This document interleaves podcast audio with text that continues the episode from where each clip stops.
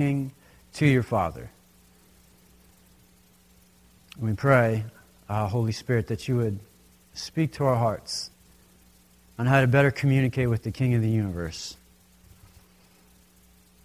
For those that call ourselves Christians, we, got, we have full access to you, Heavenly Father, any place, any time. And I pray that we would learn more about what that means and that we would be taken to new places in our lives with you. So, Holy Spirit, speak to our hearts. Help us to understand better what it means to successfully communicate with our Heavenly Father in a faith filled way. In Jesus' name, amen. So, I don't, you know, the, uh, so remember I said the whole distorted thing about the PowerPoint and the words being everywhere and kind of, that's kind of the way I feel like uh, the message just kind of plop something, you know, just on me. And so it's kind of a, a little bit of a rambling about John 17, but definitely with an intended purpose. So it's, we're just going to kind of see how it comes out. All right? Um, because what we talked about last week, we, you know, we talked about our fast and we talked about laying ourselves out, you know, before God in this new year and being aware of what happens when we pray. So there's us, right? There's God the Father, and there's Holy Spirit, and there's also an enemy, Satan, the devil, right? And we talked about um, how the enemy, how the devil, like in Daniel, he can actually hold back and get in the way of and delay the answers that God wants to bring. So the enemy, Satan, the devil, is powerful enough to actually get in the way and inhibit and obstruct the prayers of faithful Christians. Right? We talked about that last week. Daniel himself, where he prayed. And he didn't get an answer back for 21 days. And during that 21 days, he fasted and prayed like we are doing. And he fasted and prayed because he had to hear from God. He had to hear from heaven. He was just brought to a place of just um, inner turmoil and just not satisfied. So he's fasting, praying. He needed more. He wanted to be brought to a new place with God. He needed a fresh word from God. And so last week we talked about how prayers don't always have result immediately. That's what we talked about last week. And we talked about what could be some of the reasons for that. So, one of the things we talked about last week is that there could flat out be no relationship with God, and so we won't see an answer to prayer. And a couple people gave their lives to Christ last week. Praise God on that. Right? It's awesome. Because once you, if you don't get past that part, you, you can't even get into the rest of the relationship. So if we're going to hear from God, we're going to pray to Him and ask and expect Him to, to move back in our lives in a powerful and significant way, it's not going to happen unless we're submitted. So once we come to a place where we've surrendered and given our lives and our hearts over to Jesus Christ, Father, I give you my heart, I give you my life. I receive what Jesus has done on the cross for my life. I now live after you. Right? Once we do that and our hearts come to that place, it's not exactly those words, but that type of heart behind it. Now we can be in a two way communication relationship with God the Father. So then from there, what happens when we're praying and we don't hear an answer? We don't sense an answer? That's a good question. I'm glad that you asked. Couple of things going on. One is God could simply be saying to us, not yet could simply be saying, just not yet. I need you in relationship with me for right now. The thing that you're praying about, I know more about that than you do, and right now it's just not good for you. But stay close to me, because I'm going to show you what is good for you. And I think many of us are quick to bail right after we hear the not yet thing. And then immediately put God on trial before he kind of gives us the rest of the information. So a lot of times just a not yet, and he's calling us to be in relationship with him. It could also just be a flat out no, not having it. It's not for you, you're not walking in this. And of course, we're always okay with that. because how many people know that prayer time with God is not a conduit or a channel to have what we want happen? It's a conduit and a channel for what He wants to have happen. So hopefully we're in a place where you're like, no on that? Okay.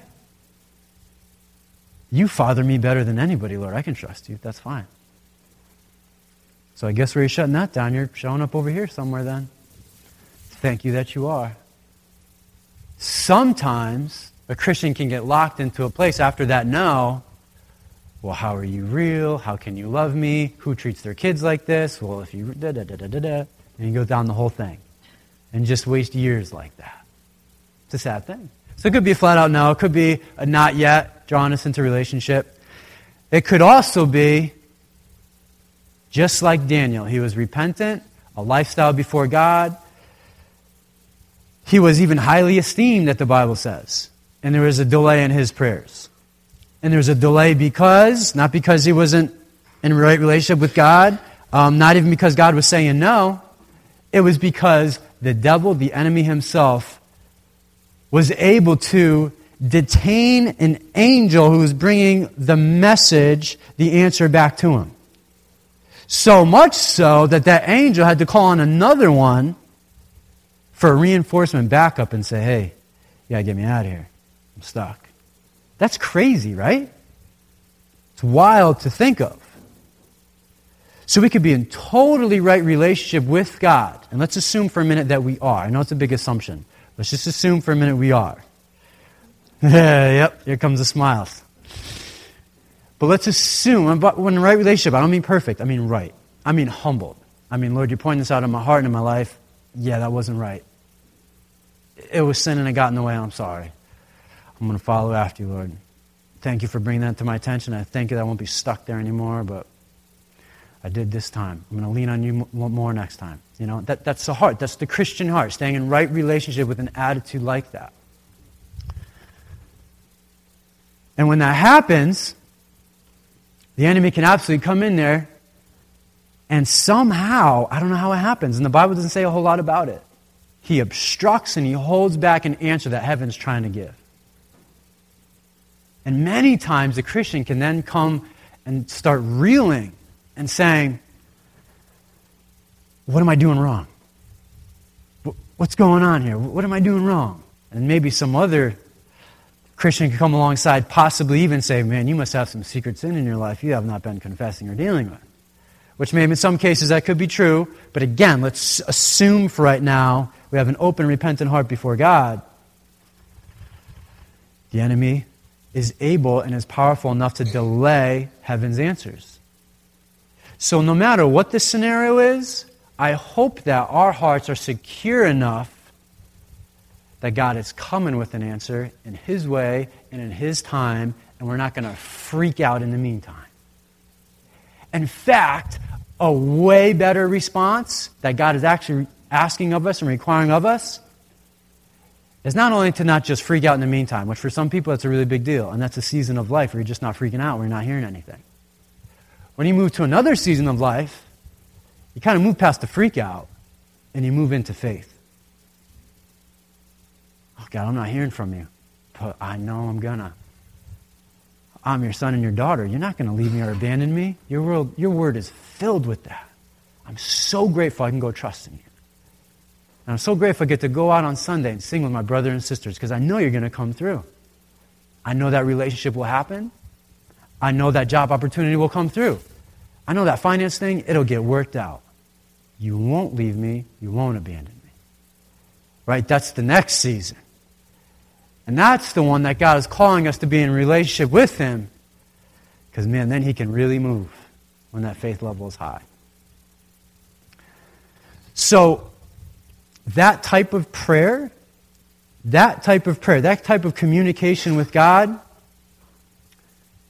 that's the type of prayer that can move towns, that can move homes, that can shift just cultures and environments. That is the type of prayer that I am very much interested in. I, I am not really that interested and I don't think God is really that interested in the sort of through the routine, same prayer at grace all the time, and that's the only prayer I ever do. That, that's crazy, right? We have access to a heavenly Father who he says, Our Father who art in heaven, thy kingdom come, thy will be done on earth as in heaven. So he's saying for us to pray to him so that his will that happens in heaven, when does his will not, have, not happen in heaven? Not a time. It's always happening.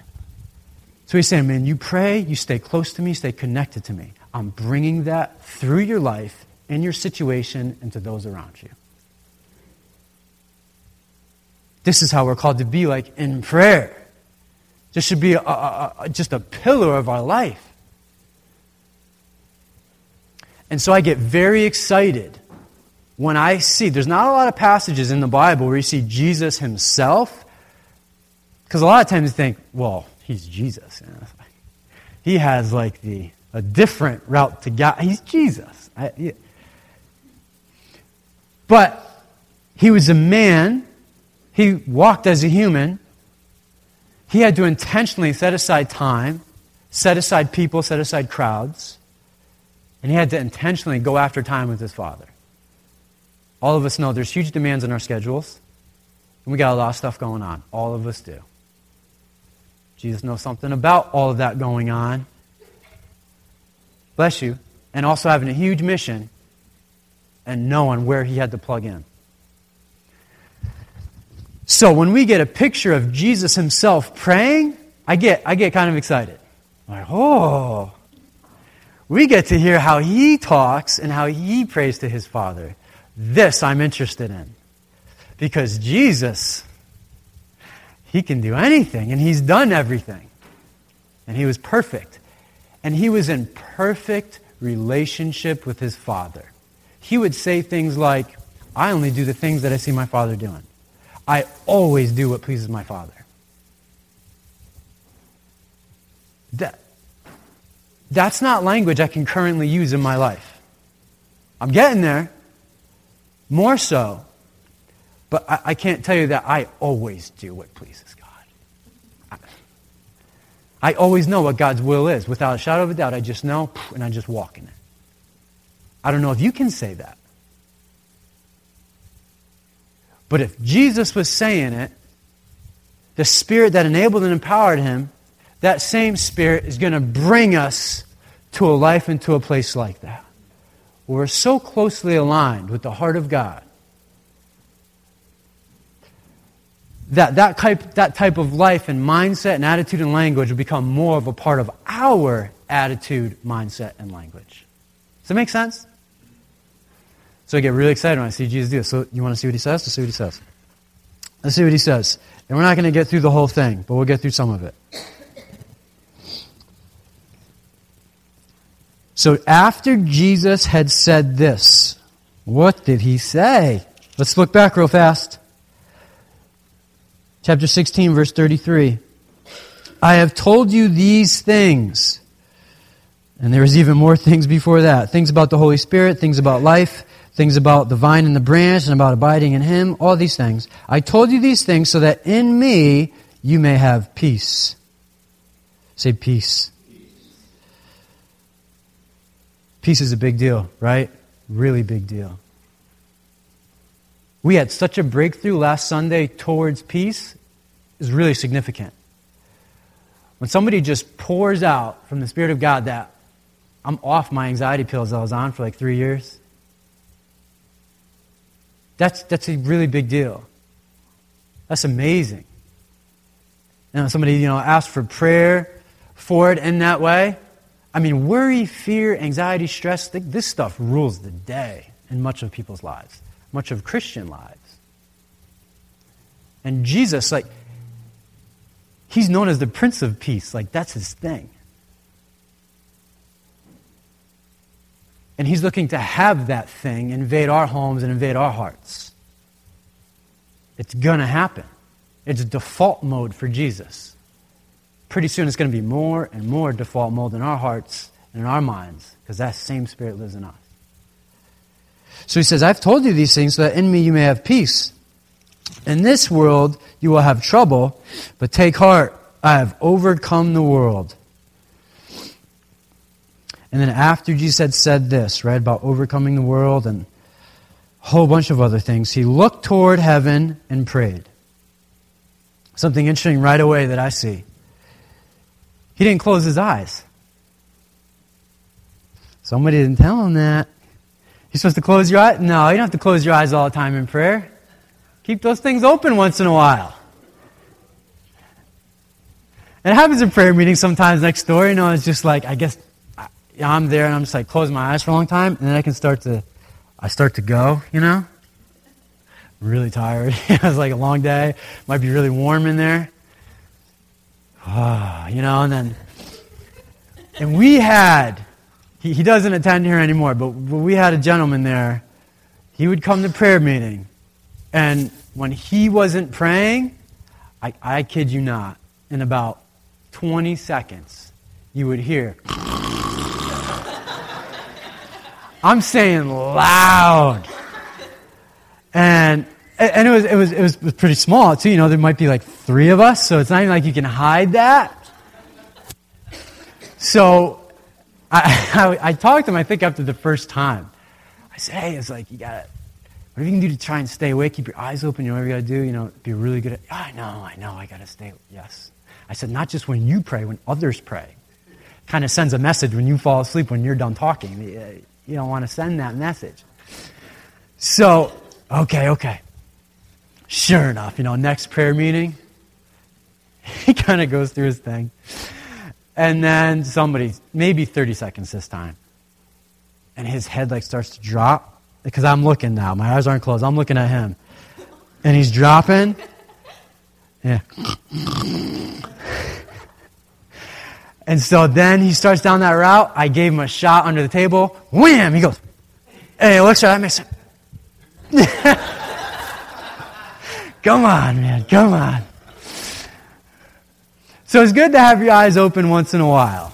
All right? It's good to have, it's okay. It's totally okay. It doesn't mean your prayer will be any less effective or powerful. And honestly, now having kids in the home, there's almost no time where we can pray with our eyes closed. Number one, I don't know what's about to happen if we do close our eyes. Number two, we got a window of like this small, maybe three and a half seconds that we got to maybe get a prayer in. We might get lucky with five. And we got to see everything that happens within that five seconds. So, you know, our, so even when we're praying for food or praying for whoever, whatever, they don't even quite understand the closing the eyes thing yet. So, you can't even, so we just pray their eyes open. And you know, a fun thing that we do at the dinner table is that uh, because they need to get their bodies, you know, involved too when we do the prayer.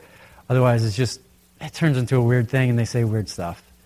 Um, know, Jaron's like, "Thank you for my construction cars, amen." Uh, no. I was like, Bud, we're talking with God, and he doesn't even get the whole God, but he does know Jesus. You know, he get, he's getting it. It's coming in there. So the thing that we do at the table is uh, I don't even know where I got it from, but take our cups and we raise them up because that's at least that's like motor like skills for them they have to do, and it makes them like just copying and doing things. Cups up, guys. And then uh, Justin's like, pray, pray. I'm like, yeah, we're praying. You know, and then, then we'll pray. We know whatever it is. And then Jaron usually like repeats, you know. And then we toast, and then we drink, and then now like we can start, you know. It just works because it's just that's just given the situation how things are. You got to do with what works, right? It's not the same thing all the time, same posture, same situation, same people. You got to do with what works. The best way that we can figure out to connect, you know, with God. Um, and in that case, we're just parenting, so we're trying to do it that way too. But after Jesus had said this, he looked up toward heaven and he prayed. Okay, let's see what he says. Father, the time has come. Glorify your Son, that your Son may glorify you. For you granted him authority over all people, that he might give eternal life to all those who have given him, those you have given him. Now, this is eternal life, that they may know you, the only true God, and Jesus Christ, whom you have sent. I have brought you glory on earth by completing the work you gave me to do. And now, Father, glorify me in your presence with the glory I had with you before the world began. So, let's check this out. A lot of words going on here. So, every time you see the word glory or glorify, just hold up a finger. So, Father, the time has come, glorify. Almost everybody's paying attention. That's pretty good. That your Son may glorify. For you granted him authority over all people that he might give eternal life to all those you have given him. Now, this is eternal life, that they may know you, the only true God, and Jesus Christ, whom you have sent. I have brought you glory on earth by completing the work you have given me to do. And now, Father, glorify me in your presence with the glory I had with you before the world began. So, how many we got? Some people have 10, some people have 5. Nice job. 5, right? So, in that short right? That's five verses. That's just kind of how he's just setting the stage here. It's all centered on glory. And I was doing that with myself when I was studying this. I was like, you know, holding my fingers up and I was doing it. It's like, that helps, you know? It helps. Word repetition, God, God knows what he's doing. Word repetition. Should pay attention to those. So, glory seems like a big issue here. Another significant issue is that Jesus is actually praying for himself. So it's okay to pray for yourself. But I think within this prayer, it gives us an idea, it gives us kind of a model or something to pay attention to when we are praying for ourselves. So let's talk about this a little bit. So glory was a big time issue. So he says, Father, time has come. Glorify your Son, so your Son may glorify you. And as you went through the rest of that, you could see that Jesus was just concerned about glory being brought to God in heaven. Glory. Glory. So that's kind of a strange word, right? We don't really use, I don't know if you use glory a whole lot. Maybe you say like somebody's in their glory, you know, when they're, a lot of times it's said about people when, when they're right, oh, you're just in your glory right now, you know, when they're right. Um, or maybe when like they're in their element, doing their thing, whatever it is that they're kind of gifted at, oh, they're just in your glory right now, you know, something like that. But glory is, is like giving praise, um, giving adoration, holding in honor somebody, right? That's what glory is. Bless you. And so somebody might have a situation where maybe you've received trophies, maybe. Maybe you never got a trophy, I don't know. But trophies of some kind, maybe a certificate, um, or maybe like a public accolade in some kind. If that's happened, you've received glory from other people, right? They've praised you, um, right? They've um, uh, recognized who you are and what you've done.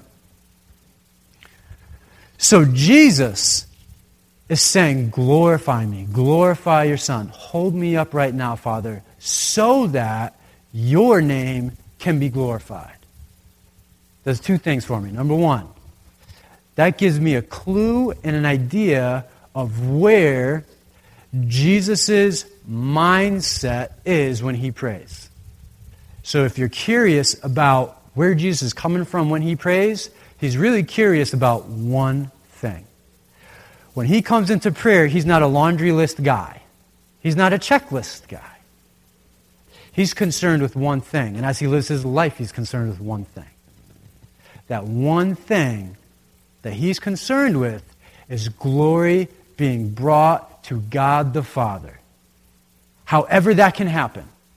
Anything that happens in his life, He's saying, Father, use it. Glorify yourself through me so people can see who you are and how you are.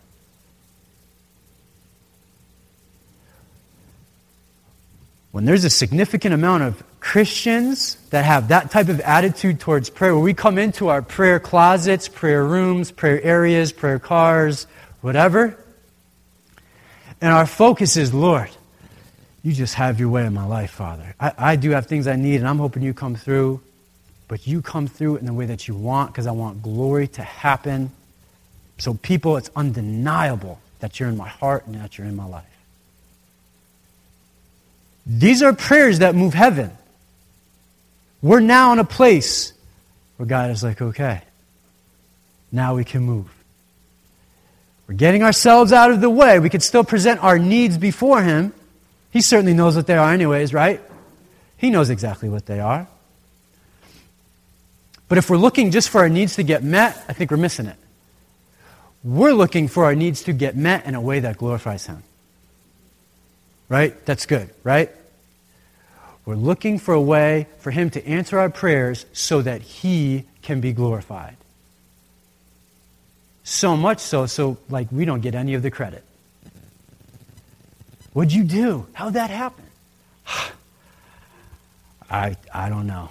I was totally broken. I, I, I don't even know. I, I literally just prayed to God, Michael, give it to Jesus. Give it to God, right? I literally, I had nothing left. I just gave him what I could. Because I only want glory to him to come out of this situation. These are the type of prayers that have to be at the root of how we communicate with God. God, I just want your, I want your glory to just shine in my life.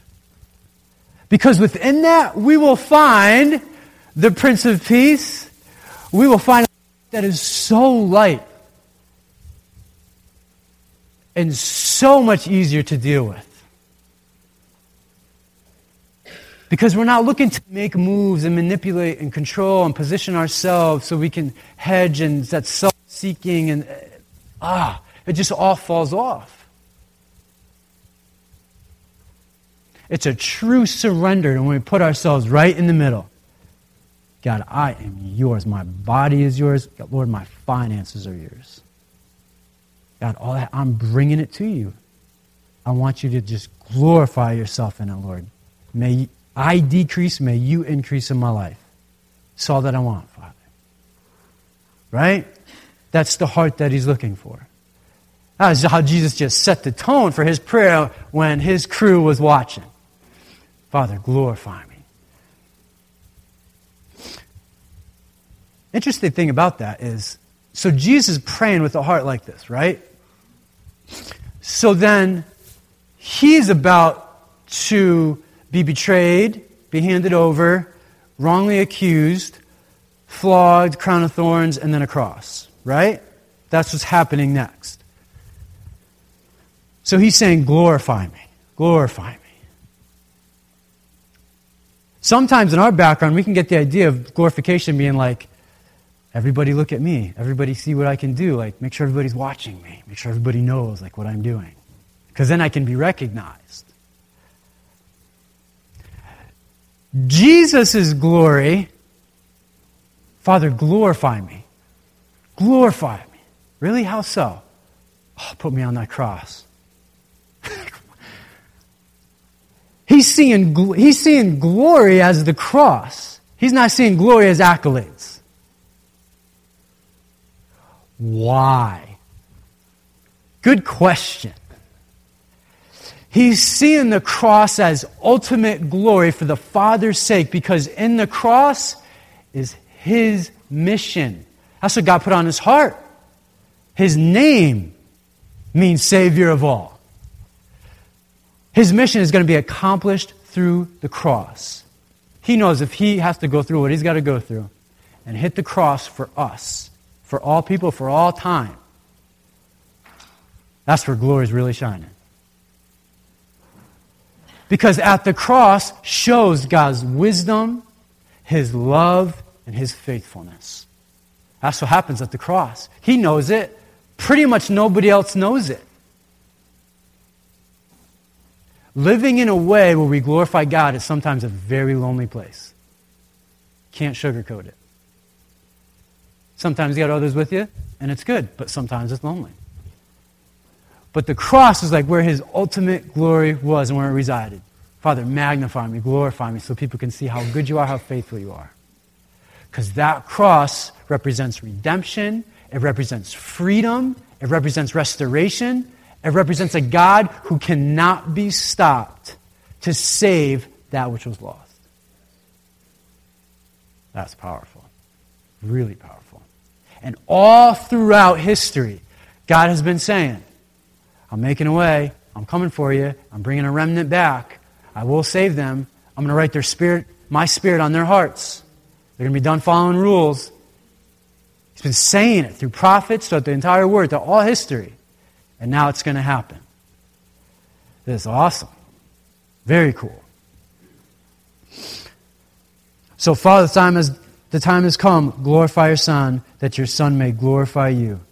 For you granted him, Jesus talking, for you granted him authority over all people, that he might give eternal life to all those you have given him. He's got authority over everybody, right? Every knee will bow, every tongue will confess. One judge. Check this out, verse 3. Now, this is eternal life. Now, if you didn't know the rest of the verse, or you weren't looking, or you put your finger on, or crossed it out, or something, now this is eternal life, and it was like fill in the blank, I wonder what you would put in there. Because probably whatever you would put in there is not what's about to happen here. Now, this is eternal life, that they may know you, the only true God, and Jesus Christ, whom you have sent. So, eternal life. We know absolutely through the whole through the whole that eternal life is in Jesus Christ, right? Receiving Him, accepting Him, and our names get written in the book of life. Absolutely. So that takes care of our salvation issue for all time. But there's still a life to live. There's still a life to live. There's still a job to go to. There's still kids to take care of. There's still responsibilities there's still this world where the enemy rules and has domain. So within that, we have a situation where he says, This is eternal life, that they may know God. So check out this word know. It's very interesting in the Greek. It's, pretty cool. So the word is gnosko. We say gnosko. Gnosko. So this word, it means to know, duh, right? learn, be familiar with, understand, acknowledge. Check out the last one. Have sexual intercourse. I'm not saying we have sex with Jesus. I'm not saying that. Well, yeah, people get weird. I'm not saying that. What I am saying is that the word is used in such a way. That word know is trying to describe an extremely intimate and close relationship, something that resembles intercourse. That kind of know. People spend lots of time looking at tabloids and being fans of sports teams, which I'm not, you know, knocking. It's I like sports, I follow them, but people get weird and then they're part of the roster and things get weird. Oh, how'd you do today? We did, da da da da. You know, it gets weird. But they follow sports teams, they know about sports teams, or they read tabloids and know about celebrities and who they divorce and who they're dating and da da da da. Where if those celebrities and those people walk by them in the street, they would have no idea who they are. It's Just, or they tweet at them and they say, Hey, Taylor Swift, I'm your biggest fan. Yes. They have no idea who you are. So some people think they know somebody from afar, especially in our day and age with technology. Oh, yeah, I know them. I know. You know. That's not what God is talking about. He's saying, No being close, understanding who they are, what their mind is like, what their heart is like, what their desire is. We're called to be this close in relationship with God. And He wouldn't call us to be that close if He didn't make a way for it to happen. Holy Spirit is there to make that happen to where we're going to start to know and understand God better and deeper than we ever have. See, this entire thing about Christianity is, was always about a relationship. Always about relationship, and it always goes back to just being in a relationship and just knowing Him. Father, what do you have in this situation? What are you working out here? I don't. It's foggy at best right now, or I don't even have a clue. So but I want to know, Lord. You have a will, you have a desire. I want glory to be brought to you. Where's my role in this? What are we doing? Right? This is the way we're called to interact and communicate with our Father and go back and forth because we want to know His heart, right? We want to bring His heart, we want to bring heaven into our situations and into those around us. So then Christianity is way more than some intellectual thing we assent to, it's a life that we live. So it's not just I, I can debate or argue really well theology with somebody and hopefully the guy who knows more about Christian theology wins. It has a place, but man, a life lived that's transformed, that knows the heart of God and its evidence in their life. The world then is having a pretty good understanding of what Christianity is all about and what God is like. So hopefully we don't get so hung up on our needs and our desires and what He hasn't done that we're missing the whole thing. We could be missing the whole thing.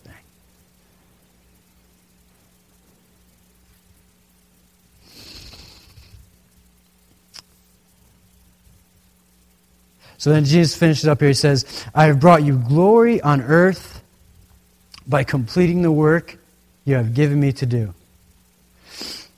And now, Father, glorify me in your presence with the glory I had with you before the world began.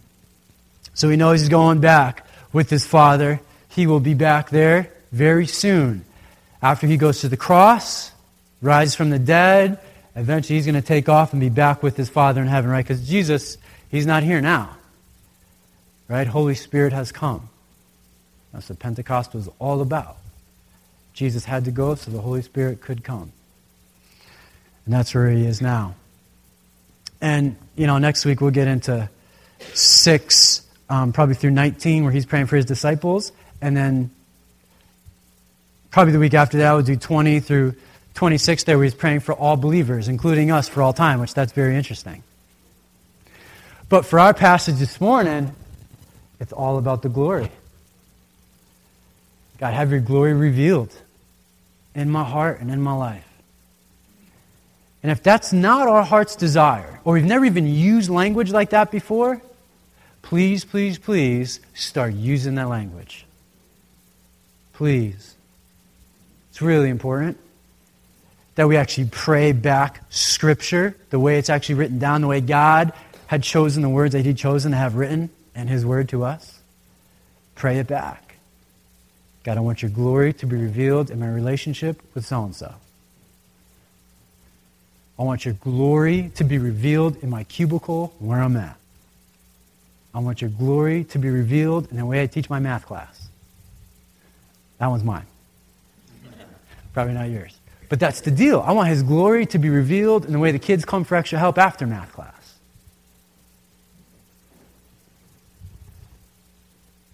And just crying out, looking for more, looking for more, not stopping. Because we can't exhaust God.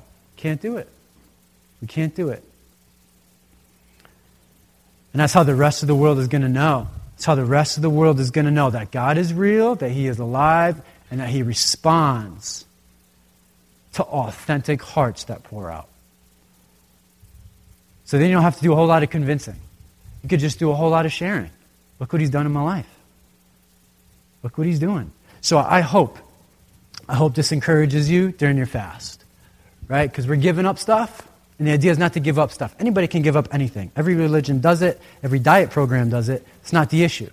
The issue is giving it up, but then replacing and refilling with Jesus Christ Himself.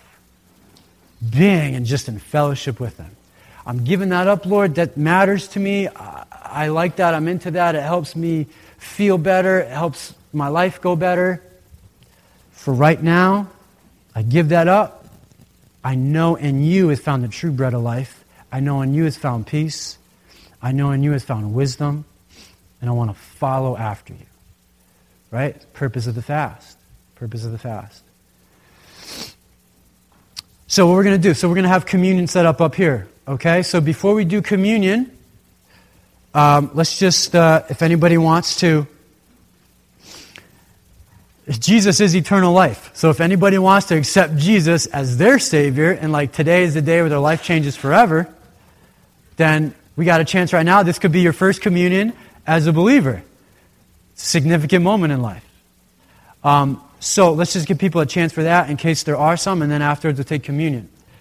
So if you could uh, close your eyes and bow your head. So if you have never, ever, in a real way, said, Jesus, you are Lord of my life, I choose you and no other, and I want you to be glorified in my life. If you've never said that, this is not for people who are struggling, but just somebody who's just never said that. If you've never said it, um, just look up and uh, look at me and um, praise God. Praise God. It's awesome. Just look up right at me. Good deal. All right, so here's what you're going to do. If you looked up, you're going to pray this prayer to yourself. Okay, if you looked up, just pray this prayer to yourself. Don't have to pray it out loud. Father, I give you my heart and I give you my life. I receive what Jesus Christ has done on the cross for my sins. Father, I trust you from where to go from here. I thank you for what you've done for me. Show me how to live a life that reflects my gratitude. Thank you for my new life that starts today. Amen. So let's just give a hand clap for those that have done that because that's a big deal.